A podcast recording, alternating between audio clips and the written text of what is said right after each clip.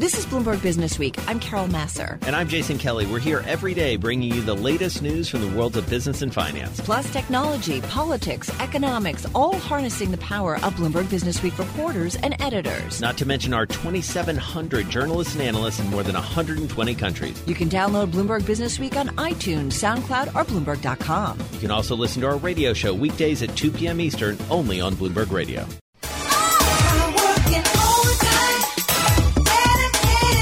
Right. Well, WeWork. Uh, they're lawyers, probably working overtime these days, trying to figure out how to wrangle this S1 into something that'll be a little more appealing to investors. Also working overtime all the time is Gillian Tan, senior reporter at Bloomberg. She's been covering WeWork among the many things on her plate so closely. Uh, she joins us in our Interactive Broker studio. David Snider joins us on the phone. He's the founder and CEO of Harness Wealth. He's here in New York City as well. So, Gillian, I want to start with you because these are some interesting moves and, and some machinations that we don't necessarily normally see. But that's because this is an S1 that we've never really seen before in a lot of ways, right? Yeah, I guess it's because uh, this is a yeah an, a prospectus that we've the first version of the prospectus a month ago is one that we had never seen, and maybe if they had baked all of these changes into the begin to, to begin with, the reception wouldn't have been so frosty from the investor universe. Well, and I wonder if it would have changed the valuation. Exactly. So uh, we all know SoftBank invested earlier this year at a $47 billion valuation. We all know the stock, uh, the sorry, the company went out, you know, hoping for as much as 65 billion.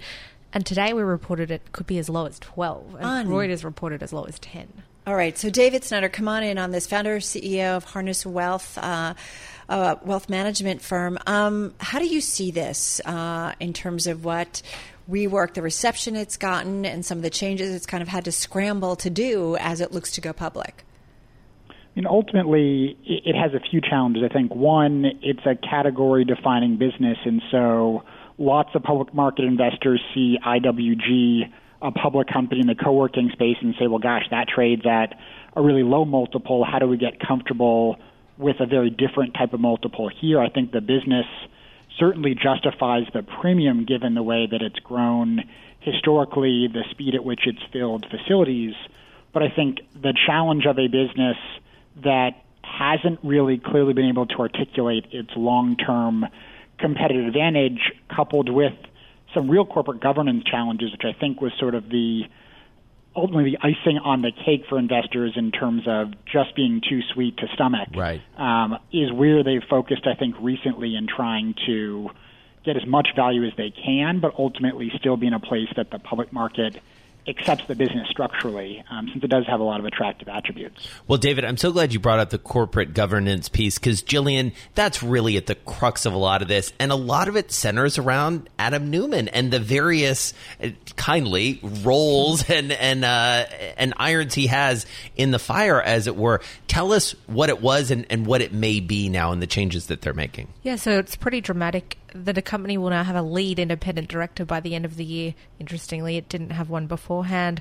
Uh, the high vote stock, which is Adam Neumann's votes per share, was up to 20 votes from 10 votes last year. It's now gone back to 10, and they've added a provision if he is mentally incapacitated or dies, that'll sunset and automatically decrease to one vote per share.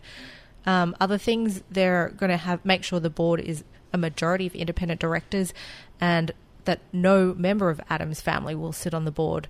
And also, that board will decide who is the next CEO, which was previously only going to be two directors and his wife. I mean, that's kind of, I mean, I have to wait, say. Wait, wait. Just come on. I know. That's shocking. Right.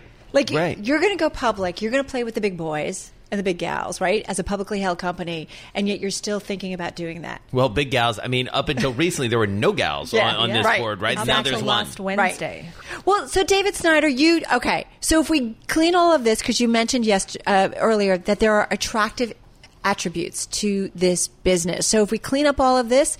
Does it look like a good business? Is it ready to go public? Is it a company then ultimately investors should be interested in? I think there are a lot of interesting similarities to Uber in the sense that both are businesses created in the last 10 years, really defining an old service but in a very new way. But in the same way that, that Uber has stumbled a little bit, I think, because of the competitive challenges in the market and ambiguity about what its path to profitability is, I think there's a similar story here. I mean, they continue to, to roughly double the revenue at WeWork, but the expenses are sort of growing in line with that. And so I think investors ought to be excited about the speed that they can fill specific new facilities that they're opening and sort of demonstrate a broader market.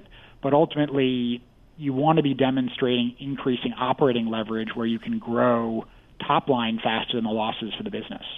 Oh, Gillian, last question to you. Only about 30 seconds left. What's next here? Where are they in the process? So we understand they're going to launch as soon as Monday, which means they're going to have one on one meetings and sort of lunches across the country, maybe internationally, and sort of gain that investor reception to the changes and maybe obtain a new valuation. We'll see. Wow. All right. Well, we know you will be all over it. Gillian Tan, senior reporter for Bloomberg, here with us in our Bloomberg Interactive Broker studio. Follow her on Twitter at Gillian Tan with a G, and you will get the latest and greatest on WeWork, private equity, real estate, tennis when it's in season as yes, well. Yes, indeed. And I'm just thinking about all the time we spent with business schools, um, certainly this week at Columbia and really over the last year. And I think about how real life, in terms of what's going on in the business world, new listings, right. like teaching such great lessons uh, in real time. Our thanks to David Snider as well, founder and CEO of Harness Wealth.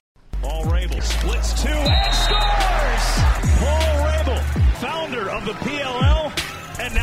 now a goal scorer he never gets tired, I'm guessing, of hearing the replay of his first goal scored in the league that he created. Paul Rabil back with us, co founder and chief strategy officer of the Premier Lacrosse League. Back here in New York. You moved out to LA to create all of this, but New York's kind of a home away from home. I know you're from Baltimore originally. But yes, and thank you for having me. It's great to have you. Yeah. Uh, a couple big games tomorrow night, semifinals, finals next weekend. There's a lot that we could talk about, but one of the things I wanted to ask you about at this point in the season, the media piece has been a big success for you guys. I was reading an interview that you did this morning about the deal with NBC Help us understand why that worked the way it did because it surprised you guys on the upside. Sure, sure. NBC's been a fantastic partner, and even that play in was Brendan Burke, and, and they participated from the production on the linear front to our OTT RevShare partnership with NBC Gold Pass to talent, where Sam Flood chipped in and brought us Paul Burmeister, who many people know from the Olympics and Notre Dame football, to Brendan Burke, who's their up and coming uh, New York Islanders play by play caller and uh, soon to be probably big time NHL playoff caller. So having that type of talent, we added Ryan Boyle.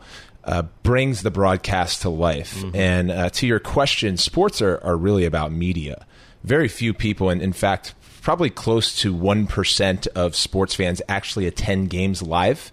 You know, we're talking about billions of sports fans all over the world are consuming your core sports and now you know new sports like lacrosse. And so when you think about how are we distributing ourselves all these mediums are important to us not just linear not just ott but social and digital as well. Is that what has surprised you kind of in this first year out? I'm, curious now that you're you know well in to the season what has kind of surprised you so yeah I, th- I, think a lot of people are, are still very curious around sports consumption via linear broadcast and and it's become more and more popular amidst a lot of cord cutting is what we see. Mm-hmm. But when you say more and more popular, over the last decade alone, live television viewership has flipped from 20% being sports to now, that was in 2009, and now in 2019, 80% right. of network television viewed live is sports.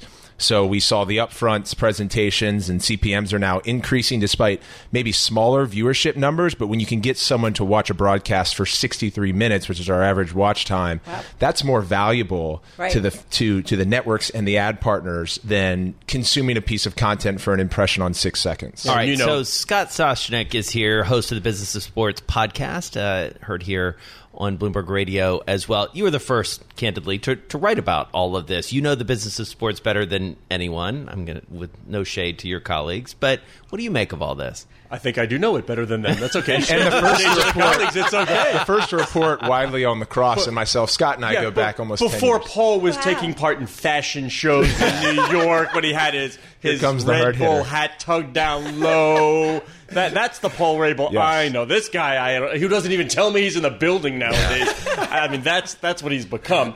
But when you start your own league and you do all right, that's fine. I'm always struck by the fact that what you're doing is considered revolutionary. This in-game interviews. Yeah. I mean, this is the thing every sports league should be doing. Like you said, this is about scale.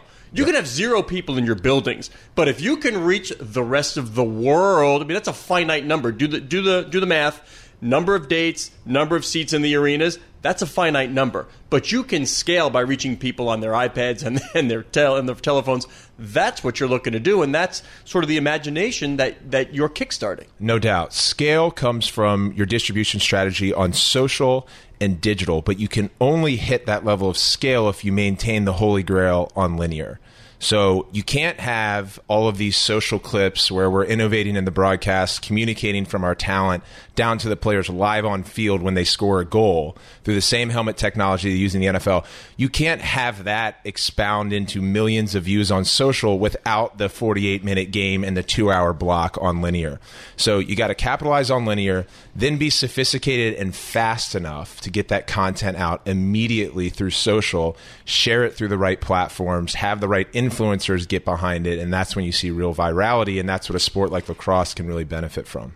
What's the next step on the media side? What do we look forward to in 2020? Well, to a couple of those clips that you had mentioned, one of them is Trevor Baptiste in game wins a faceoff while we were communicating with him before the draw from the booth. He goes down and scores. They ask him what the difference was between that faceoff and the one preceding it, and he said speed. And he looked directly in the camera like this guy was, uh, you know, a production savant and knew where to look in a packed house.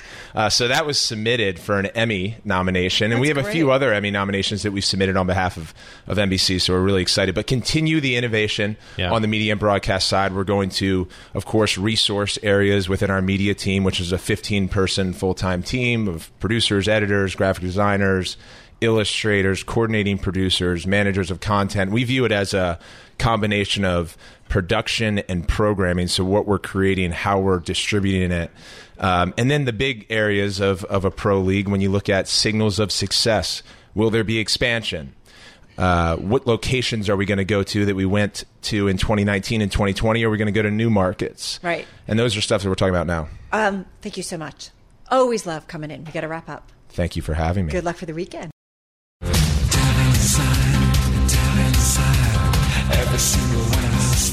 All right, we are checking the inside of generics, man. This is the cover story of Bloomberg Business Week magazine about a quality control nightmare that's underway in the pharmaceutical industry, specifically with generics.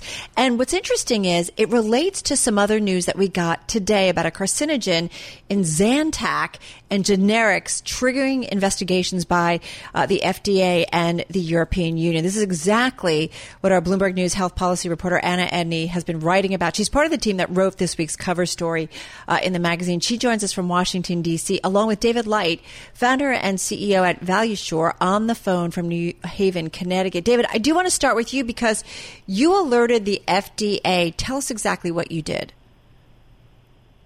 So at Valisure, we have a pharmacy that's attached to an analytical laboratory. So we test every single batch of every single medication for a variety of issues, and certainly one of those is carcinogens and medications that absolutely shouldn't be there.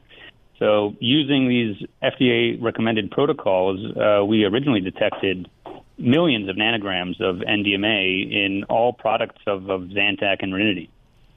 And so, Anna, uh, give us some context here because go ahead. Sir. Well, an NDMA, Anna, come on in on that because that is at the center of your story. That's the carcinogen we're talking about. Right, NDMA is the um, probable carcinogen that has also been found in blood pressure pills that were recalled starting last year. It was a year long recall, really still something that's going on, and this was a really popular blood pressure pill that millions of Americans and millions all over the world take.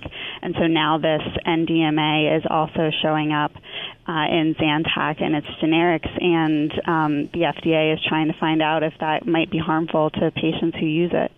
So, David, I have to ask you, and we talked a little bit about this with Anna when her story came out, but how did this happen? You know, how does this sort of get into the system in such a way that this feels like a, a real live health hazard for people? The the issue with uh, valsartan and the blood pressure medications uh, seem to have been just dirty manufacturing practices, uh, changing over of solvents, uh, using solvents that themselves were known carcinogens um, or probable carcinogens. Uh, however, what seems to be the case, and certainly what we at Valisure uh, believe is happening with Zantac and ranitidine, is it's actually an inherent problem of the drug itself. So both the N and the DMA components of NDMA are actually present on the drug um, in uh, in Zantac and, and the drug ranitidine. And so uh, our data, and actually uh, quite a bit of data from other researchers, like at Stanford University, um, seems to point pretty strongly that this is actually an inherent problem of the drug itself, potentially reacting with itself or reacting with other components in your stomach, like nitrite.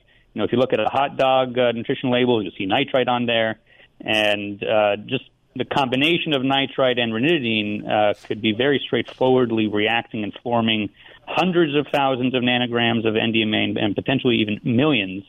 Uh, just a quick note on, on, the Stanford study that published in 2016 is that they were finding over 40,000 nanograms of NDMA in the urine of individuals that had ingested uh, Zantac, just one pill of Zantac. And uh, very little of NDMA actually makes it into the urine, uh, usually less than 1%. So it strongly points to, again, potentially millions of nanograms of NDMA being created in the human body from taking even a single pill of Zantac or ranitidine. Anna, I want to bring you back in because you, you know, so rightly report in the cover story this week and in your story that's on the terminal today about, you know, here we have, we live in this world increasingly of globalization, right? And the global supply chain, tra- chain, excuse me, global supply chain of drugs, drug ingredients, and factory processes. I mean, this is the reality of life. And unfortunately, sometimes oversight uh, and the regulatory oversight kind of gets lost in the process.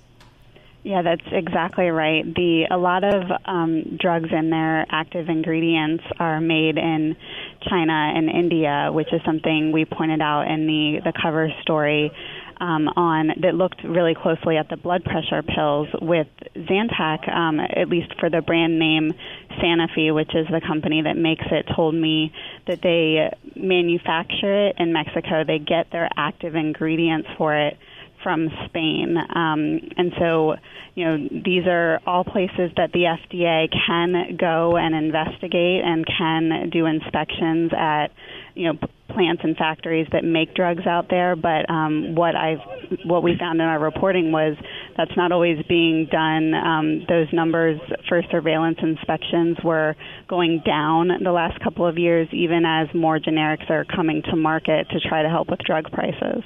And so, David, as you look at the reaction here and you think about Anna's reporting and a lot of the work that you guys have done, does it feel like people are more on this at this point? Is more attention being paid? Is there potential further action ahead?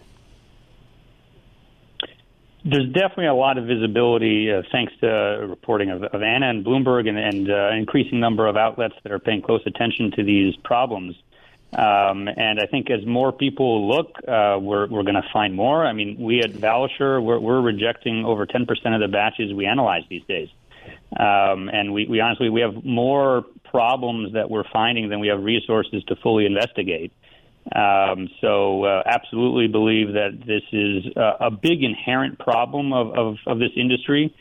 Um, we, we don't see a whole lot of others doing much in the industry uh, about this, and we certainly hope right. uh, that more will get done. We're, we're the only pharmacy we're aware of that uh, is actually chemically testing every single batch of medication that, that is actually coming through. Um, so uh, definitely need to do more chemical testing as a whole. You know, the, the American College of Cardiology did did a resolution recently uh, calling for more chemical testing. Right. Uh, there's been a lot of doctors uh, that have been concerned about this, um, and uh, it, very happy about the increased visibility. David, but, wait, I, I, have to ask. yeah, I have to ask you because you guys filed that petition with the FDA today, asking the agency to recall Zantac and its generics that contain NDMA. The FDA says those levels are low. You guys say they're excessive. You think the FDA FDA is wrong and that they really need to do that recall because of the potential for the amount of uh, patients that could be uh, impacted. Just got about twenty five seconds. Yeah, so the, it really depends on how you test it, and if you test it in the conditions of the human stomach, as Stanford University paper also showed, the levels are extremely high, and hmm. we feel that it should be recalled entirely. Almost 25 million prescriptions for Zantac and its generics um, were written in 2018, according to our data. So, um, a story we're going to continue to watching. Check out also the cover of the magazine uh, this week because it's all about this. Anna Edney, healthcare reporter at Bloomberg News, on the phone from our bureau in Washington D.C. David Light, founder and CEO at Valisure, on the phone from Connecticut. This is Bloomberg. Once you get started. There is so much going on in the startup world. We certainly have seen the IPO world open up this year. I just think this week alone, Peloton, WeWork, uh, talking about so many new issues or potential new issues. Here with what he's seeing when it comes to emerging comp- companies. Eric Martineau Fortin is founder and managing partner at White Star Capital. Uh, he is in our Bloomberg Interactive Broker studio. Um, been around the world, but he's based back in New York. Nice to have you here. Thank you. Thank you for welcoming me uh, at, uh, at Bloomberg. Tell us a little bit about what you're seeing from your vantage point. Um, we're, I mean, White Star is a um, international multi-stage investment platform in technology. We do Series A, B investment, five to fifteen million dollar initial investment, uh, looking at things globally. So when we created this firm in 2014-15, the the objective was to was to say that we can create large international firm from everywhere, uh, not only in the valley. So we're not we're not saying we're, we should not invest in the valley. We're saying that you can do it. You don't have to move to the valley. And this is in New York and London, in Paris and, and Toronto and, and Tokyo and, and, and, and Hong Kong where we have offices that you can do this. So we've built a team of 25 people. Uh, we invest in consumer and enterprise technology companies, and um, we've been having some, some great success doing doing this outside the valley. And tell us about that. Like, where are you sort of hunting for for companies? Even even more specifically, are there areas that you feel like are sort of riper for disruption? I think about a Dollar Shave Club, which I think Mm-hmm. is uh, has been in your portfolio. Are they sort of consumer disruptors, uh, as it were? How are you sort of narrowing the field? We're looking at disruption. Dollar Shave Club, which was one of our uh, original company in 2012-13, uh, was a perfect example of this. They were one of the first one to use videos to, to market their Yeah. their uh, their product, and they did it extremely well. But we also have Freshly in New York. Uh, I think Freshly is doing this in food tech. They're doing a fantastic job at, at this. Uh, we have in the e-scooter mobility a competitor to Lime and Bird, the leading firm in Europe that we have in Berlin called Tier Mobility, doing extremely well. And each time they're they're doing it, trying to disrupt uh, traditional industries uh, using technologies, not necessarily reinventing the wheel, but it's just distributing your product and, and, and, and finding a more compelling proposal for consumer or enterprise to uh, to deliver their services and to and to uh, and to just do things differently. Eric, what was your most recent investment? Uh, most recent investment that we announced was uh, one in a company in Berlin that I just mentioned, Tier Mobility. Uh, we also add in June uh, the the great success of one of our French company, a company called Meero, which is a marketplace for professional photograph. That was the largest Series C in France ever done. It was a two hundred thirty million dollar Series C. Um, I I think it shows that our model work well. Uh, yes, New York is a fantastic place. We believe in it. There's eight billion of investment that were done last year, but you have five billion in London and you have three billion in France, and, and, and this is excluding Scandinavia and the rest of the world. So you can look at things globally, and that was the last one we announced. But there's a there's one coming in New York, and I, I- I can't wait to talk about it. So when you think about That's what we call a great tease. Yeah, it's a great tease. Very good. You'd be a good broadcaster. Uh, when you think about, uh, you know, life outside the valley, as Mm-hmm. Carol mentioned in the intro, you've lived all around the world. You know, New York, I think you provided some research, actually has more people working in the tech sector, certainly the startup, startup tech sector, even than Silicon Valley. Why is that? What is it that is happening that's drawing people maybe away from the, the traditional centers? I, I started investing in New York as a super angel in 2008 9. And I- I'm a former investment banker, so I was advising client in technology, and, and I was seeing a gap where the, the, the issue was not the talent pool, the issue was the lack of capital availability. Yeah. We didn't have this, even at the Series Seed A back in those days. What led this industry to emerge is that technology investment, venture capital nowadays is not just related to inve- inventing the new technology, the new software. This is reinventing the way you distribute things. And New York, when you compare it to the Valley, and, and we're a big fan of the Valley, it's not one against the other, Sure. but in New York, you have a diversity of talent that is quite spectacular from mm-hmm. people in marketing to finance to fantastic engineering school that you have in New York, but in Boston and Pittsburgh and a lot of different places. And you no longer have to move on the other side of, of, of, of the country. And this is what we found interesting. And if you inject this mix of very talented people, um, very international, coming from different places. As I said, I'm, I'm, I'm Canadian. My wife is French. My kids are American, and we live in England over the over the summer. So this is what you have in New York, and that talent pool. If you inject them with capital, I think you can you can just win. Just very quickly, 20 seconds here. What's the liquidity event for most of these companies? Is it an IPO? Is it being bought out? Oh, that's that's very interesting because things are evolving. I think the the IPO. Um, I've heard you talked about uh, some of the big one coming. Uh, is one route, but it, it's nowadays possible for the two, three, four, five billion dollar type of, of investment. Now, what we're seeing, we're seeing a couple things. Some of the strategic are coming in at the one billion dollar type of level to uh, uh, provide liquidity for us as investor. Right. But we're seeing a very strong secondary market Right. created by the SoftBank of this world and so forth that are the alternative to the IPO. And they, they, this is a very interesting thing for us in our industry where Right. we're being insensitive to price when we come in. We come in because we have a great idea, we back people, Got it. but then these guys allow this exit. We got to run. Thank you so much. Come back when you want to make that announcement about the uh, next investment. Eric Martineau Fortin, founder and managing partner of White Star Capital, here in our studio. You're listening to Bloomberg Business Week on Bloomberg Radio. I'm driving in my car.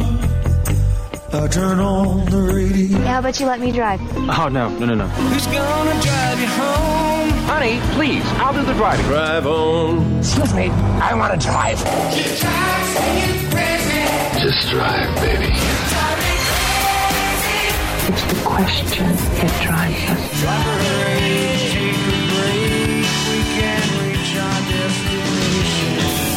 is the drive to the close That funky music will drive us till the dawn. on Bloomberg Radio.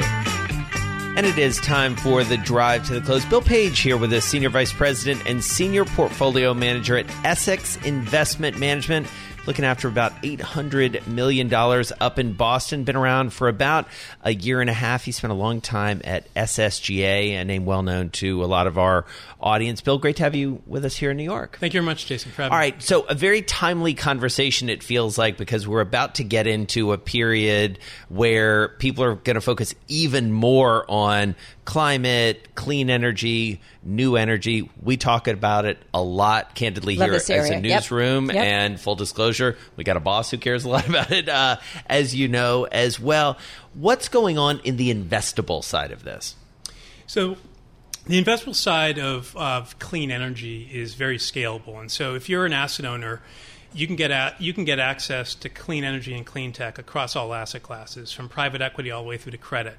So the bulk of the asset classes that have been getting sort of the love around climate investing in the last ten years have been infrastructure and private equity. Right. And so what I'm here to say is that um, you can have a very strong impact around climate solutions in listed equity. And so we're investing around climate solutions thematically, so nine environmental technology themes. And so um, you were alluding, Jason, to the um, Climate Week, which is coming up the week of the 23rd in New York. And um, when you think about uh, clean tech, the bulk of the asset owners um, and the NGOs have been focused on climate risk. But we really need to sort of move the needle to thinking about opportunity investing around the viable technologies that help economies save money, Right. grow their economies, Right. and do it cleaner. Well, because one of the key themes it feels like that hasn't gotten as much love, and I remember talking about this several years ago with none other than Al Gore, is you can make a lot of money, you know, sort of sort of doing this. There's a real need for a lot of these companies and investing inside them. Give us some examples. Yeah, so that's exactly why we're doing this. Is that um, I co-manage this Essex Environmental Opportunities Fund, and w- with my co-manager Rob Ewick, and we we really believe we're in this because of the fin- long-term uh, financial return. And so these secular trends are long-tailed and massive, and so we need to scale. And so as we think about it, um, the sectors that we're investing in are nine themes. We're doing water. So, water treatment, water reuse, potable water.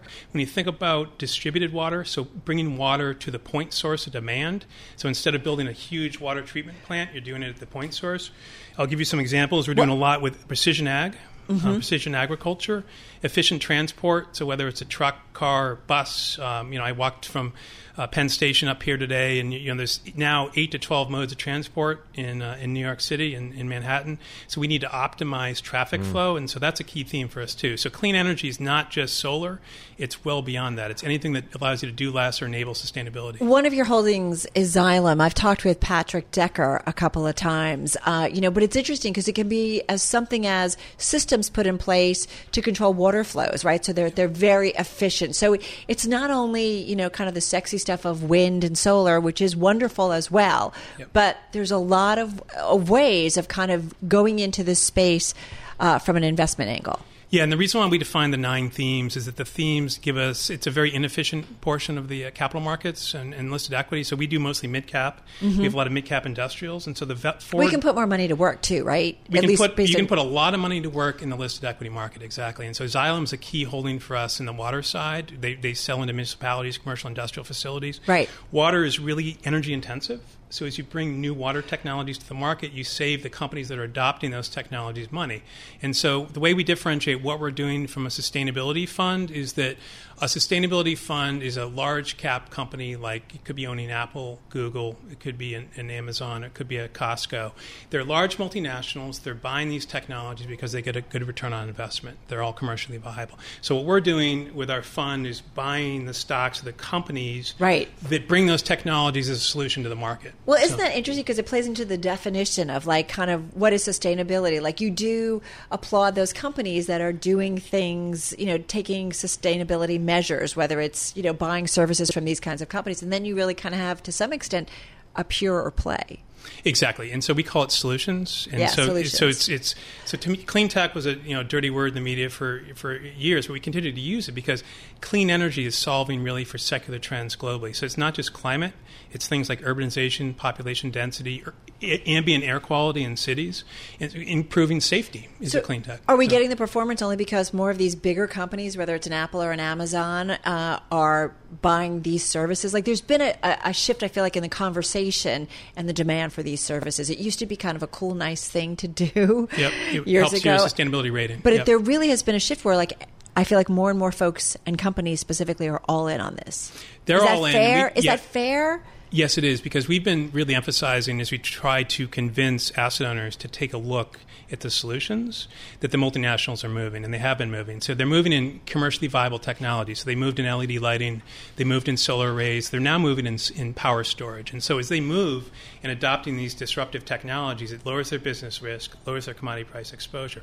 So for us, um, as we think about where we are in the cycle right now, and I don't want to get macro, but as we think about what's happening in the markets now, mid cap has been at a better valuation relative Yeah. to TARP. The- Um, so relative to the, I'm sorry, the Fang um, stocks, and so that's really key right now. Is that there's been a lot of headwinds um, fundamentally at clean tech. We've come out of three short-term industrial recessions. We've just had a sort of a bit of a slowdown, and now we seem to be emerging from that. We'll see what Right. happens in the upcoming Right. quarterly earnings. Yeah, midcaps as a universe overall up about 18% this year. Yep. All right, we're going to leave it there. Bill Page, Senior Vice President That's and really Senior Portfolio Manager for Essex Investment Management, based up in Boston, here with us in New York City in our Bloomberg Interactive Brokers studio today. Thanks for listening to Bloomberg Business Week. You can subscribe to the podcast on iTunes, SoundCloud, or Bloomberg.com. You can also listen to our radio show every weekday at 2 p.m. Eastern, only on Bloomberg Radio.